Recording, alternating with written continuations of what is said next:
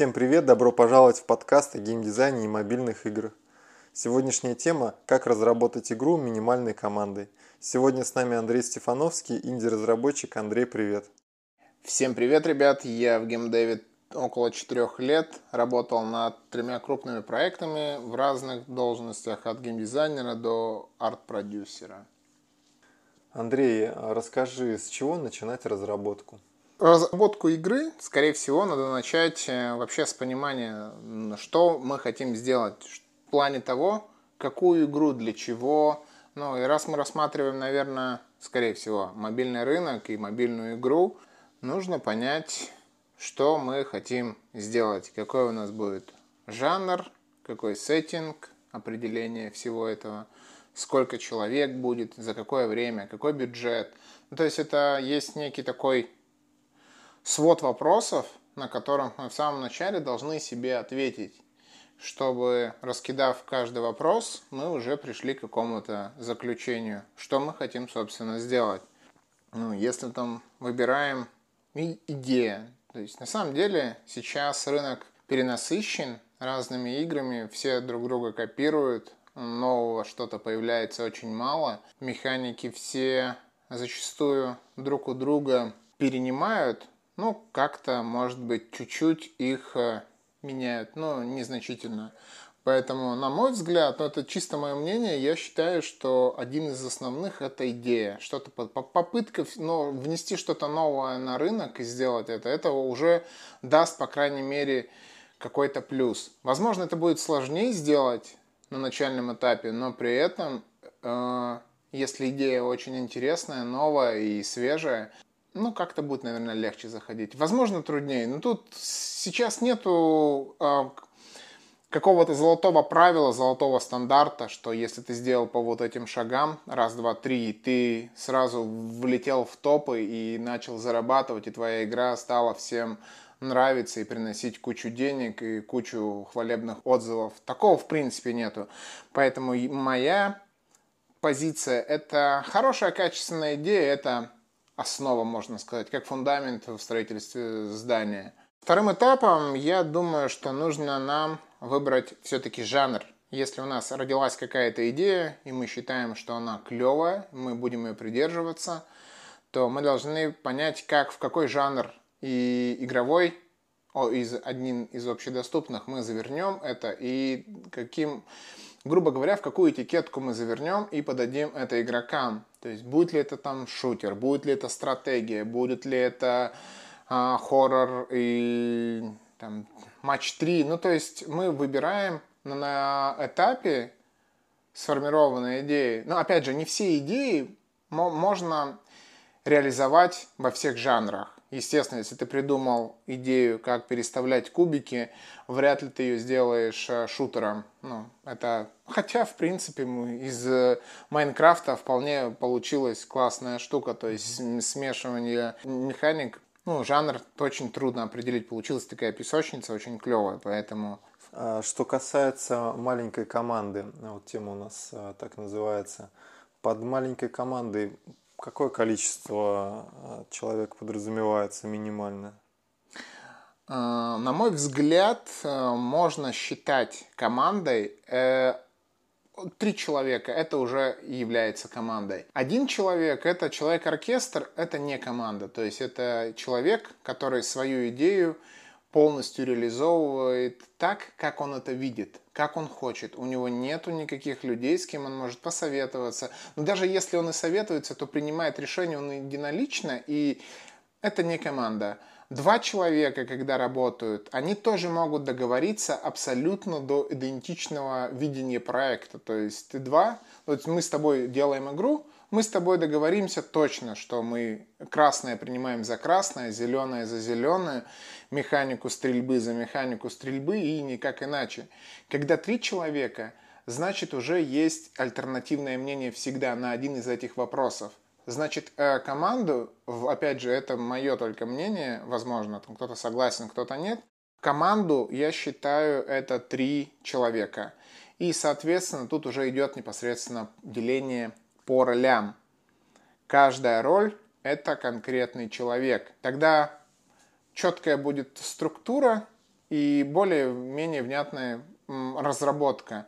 Один отвечает за геймдизайн, он несет э, полностью vision, один отвечает, допустим, за арт, один отвечает за разработку. Таким образом можно строить э, определенный командный пайплайн разработки проекта.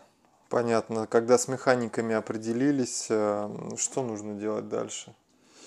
Если мы определились уже с механиками и точно понимаем, ну или не точно понимаем, понятие очень такое странное, точно понять можем, ну, игра в любом случае должна меняться, и рано или поздно на каком-то этапе механики могут, конечно, поменяться, и либо э, быть скорректированными.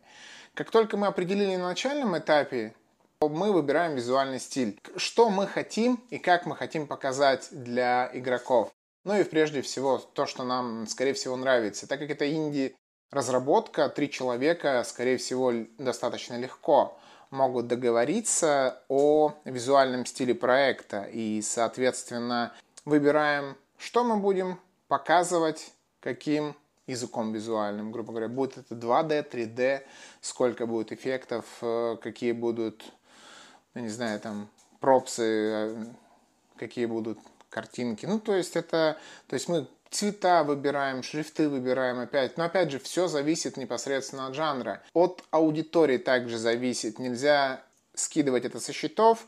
Если мы придумали, у нас есть идея определенная, мы выбираем жанр, то как ни крути, делать 3D-шутер э, про зомби и в розовых тонах, ну, возможно, это пойдет, любителям Дэдпула, наверное, зайдет там и любителям единорожеков, но в принципе огромную аудиторию такой визуальный стиль не получит. Поэтому лучше все-таки придерживаться стандартных достаточно визуальных ориентиров, паттернов, которые применяются для того или иного жанра. Вот. Которые будут восприниматься без дополнительного пояснения в игре. Да, это будет лучше гораздо, так как аудитория, если ты делаешь стратегию, аудитория так или иначе ждет один определенный визуал. А, как он будет там покрашен кристаллик в игре, в этой стратегии, это не совсем на самом деле важно. А вот как общий вид будет стратегии, как он будет там на мобильном телефоне, на экране отображаться, на планшете, это совершенно ну, имеет роль. То есть нельзя сделать стратегию там, про управление космической базы с, допустим, и механики определенные реализовать невнятным каким-то графическим языком. Это клево будет для тебя и для твоего друга, может быть, там для твоей бабушки и для папы. Но для основной аудитории игроков, к сожалению, если стиль этот будет не внятен и непонятен, играть они, к сожалению, скорее всего, не будут. Но опять же, там найдутся несколько человек, которые скажут, да, вот это вот клевая вещь, и нам она нравится, в принципе. Давай поговорим про ресурсы. Что, собственно, требуется для того, чтобы начать разработку, чтобы ее поддерживать? Хороший вопрос. Наверное, 10 литров Кока-Колы, чипсов – это основные ресурсы, которые нужны для ежедневных. ежедневных, да, пицца, там что еще? бабушкина пенсия. Но это для начала, для, для стартапа, для начального этапа. Но если без шуток, то... Деньги жены могут... Деньги жены, да, да, да. Папкина копейка, проданная на Авито, тоже, в принципе, будет очень хорошим вложением непосредственно в разработку. Но так или иначе, это желание, один из важных ресурсов, это желание и финансирование проекта.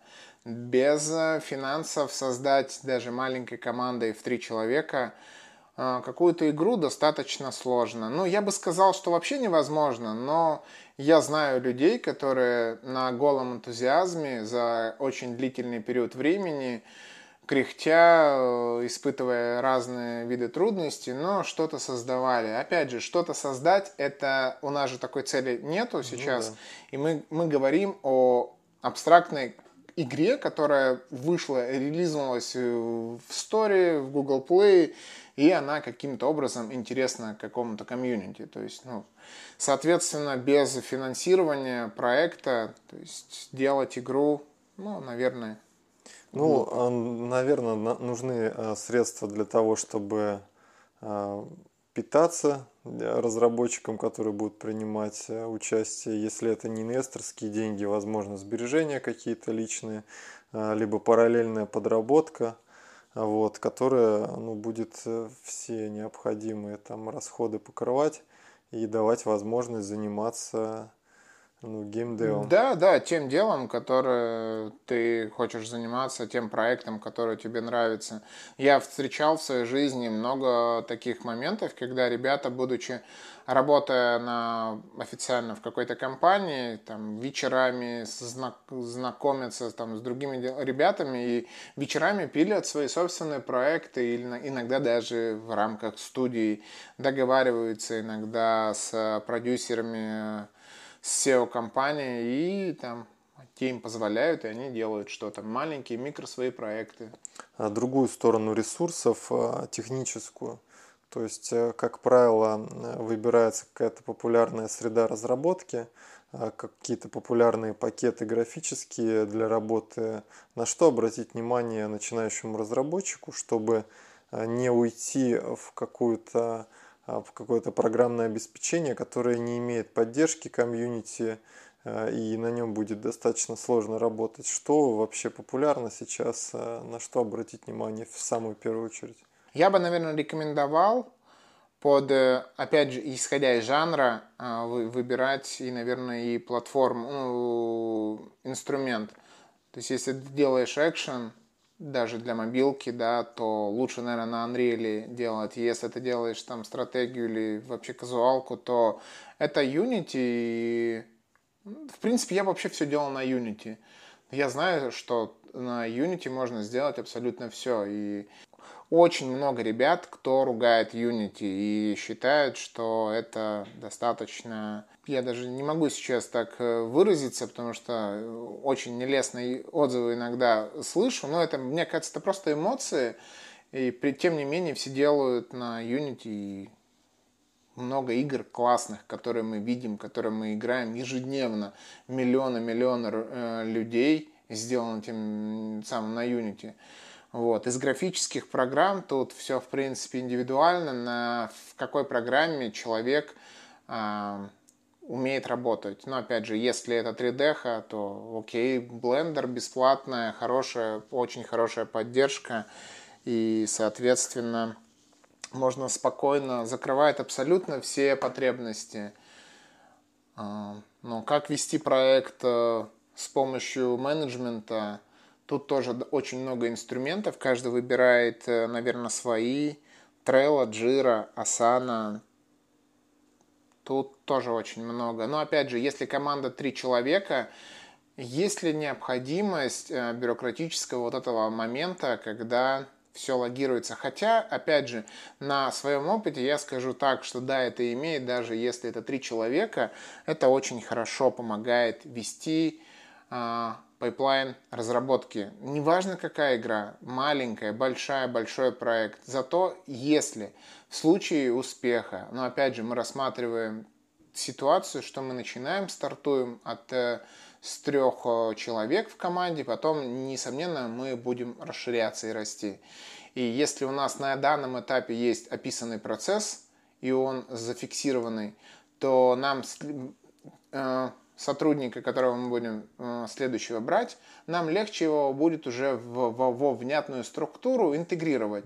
Соответственно, да, мы можем грамотно масштабировать процесс.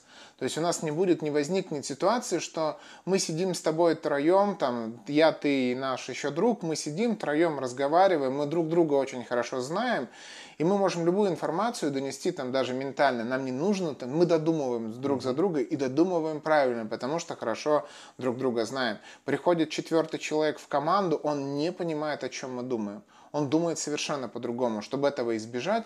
И не тратили время, а это тоже ресурс очень большой на самом деле, вот, то мы здесь должны непосредственно, да, мы здесь не, должны непосредственно этими инструментами э, грамотно внедрять нового человека. В процесс. Да, в процесс рабочий. План работы ну, он составляется как раз из на этапе, когда мы понимаем, что, какими силами у нас есть ресурсы, мы ставим себе четкие майлстоуны для понимания процесса где, какие точки, на каких мы точках будем срезаться, какая информация нам нужна будет от э, каких людей. Ну, если, опять же, мы там три человека работаем, то окей, мы быстро достаточно будем договариваться, но масштабироваться при этом мы не должны забывать, что нам это потребуется в будущем. Определяем, сколько времени нам потребуется на создание прототипа, на создание концептов, на создание базовой механики, от программиста, от э, художника, который будет рисовать нам картинки, визуал, делать модели, неважно.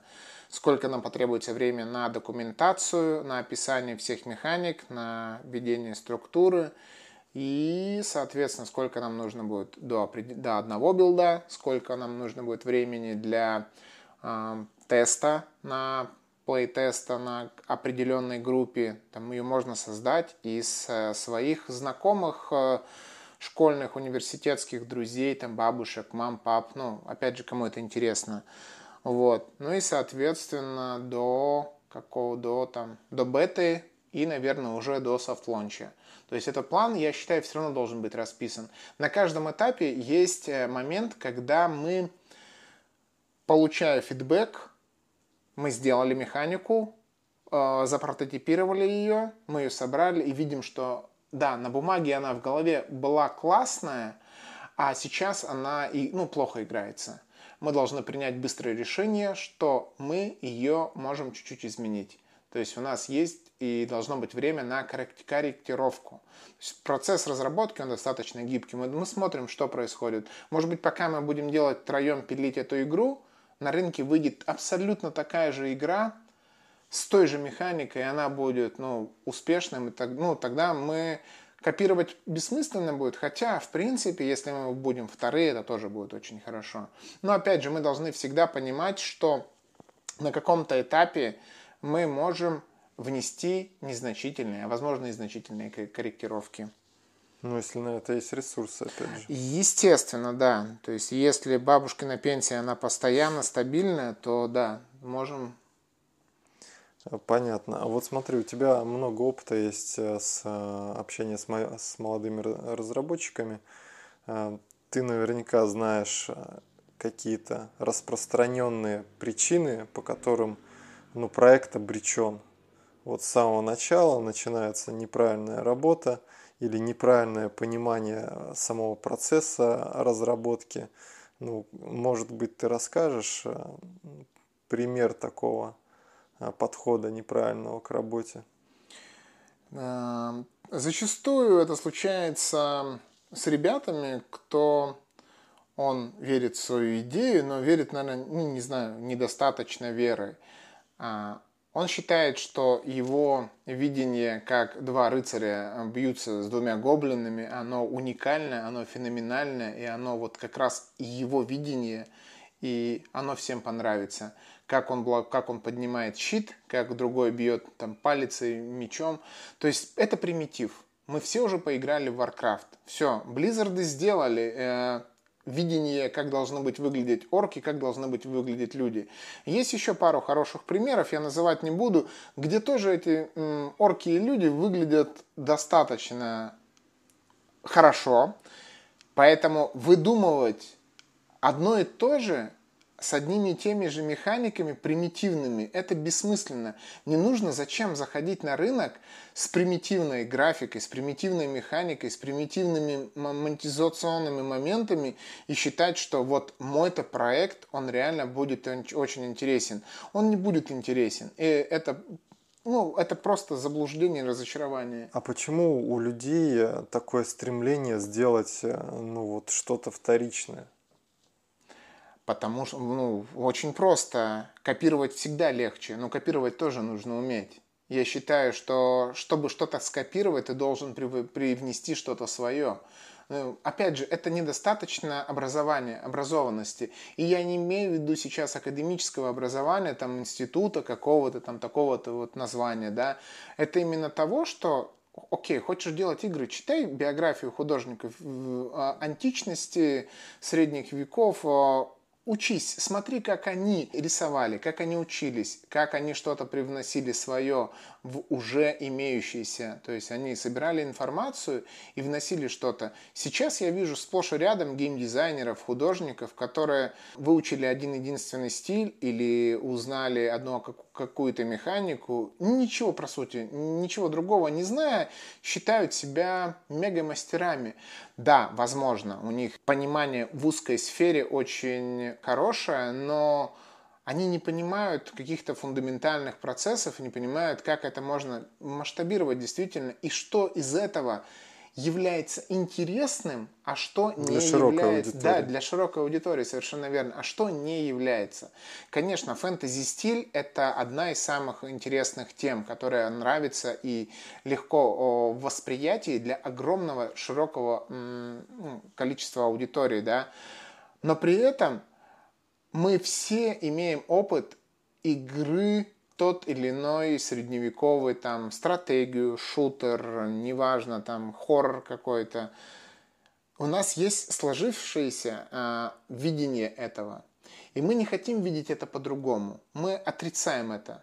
Опять же, тут э, проблема в том, что насколько мы готовы также э, принять что-то новое. Я играю, я, когда меня спрашивают, в какие игры я играю, я пропускаю очень много игр, которые выходят вот сейчас. Uh-huh. Я говорю, а мне эта игра никакой новую механику и новый визуал не даст. Ну, картинку я могу спроецировать в голове и сам очень красивую и гораздо класснее, потому что я в свое время читал книги и рисовал в голове очень красочные картины. Если игра клевая, дает новую механику, да, я поиграю, да, я играл там в Детройт, да, интересный, необычный, да, играл там в Человека-паука, потому что это новая механика, которая необычная, которую мне не давала другая игра. Да, я играл там в другие игры, которые были так или иначе либо давали мне совокупность каких-то механик новые, либо давали мне какой-то очень интересный мир – красочный или еще что-то. А просто там взять меч и идти выполнять квесты, ну, это же настолько стандартные шаблоны, ну, что какая да. разница, я их даже не запоминаю, эти игры.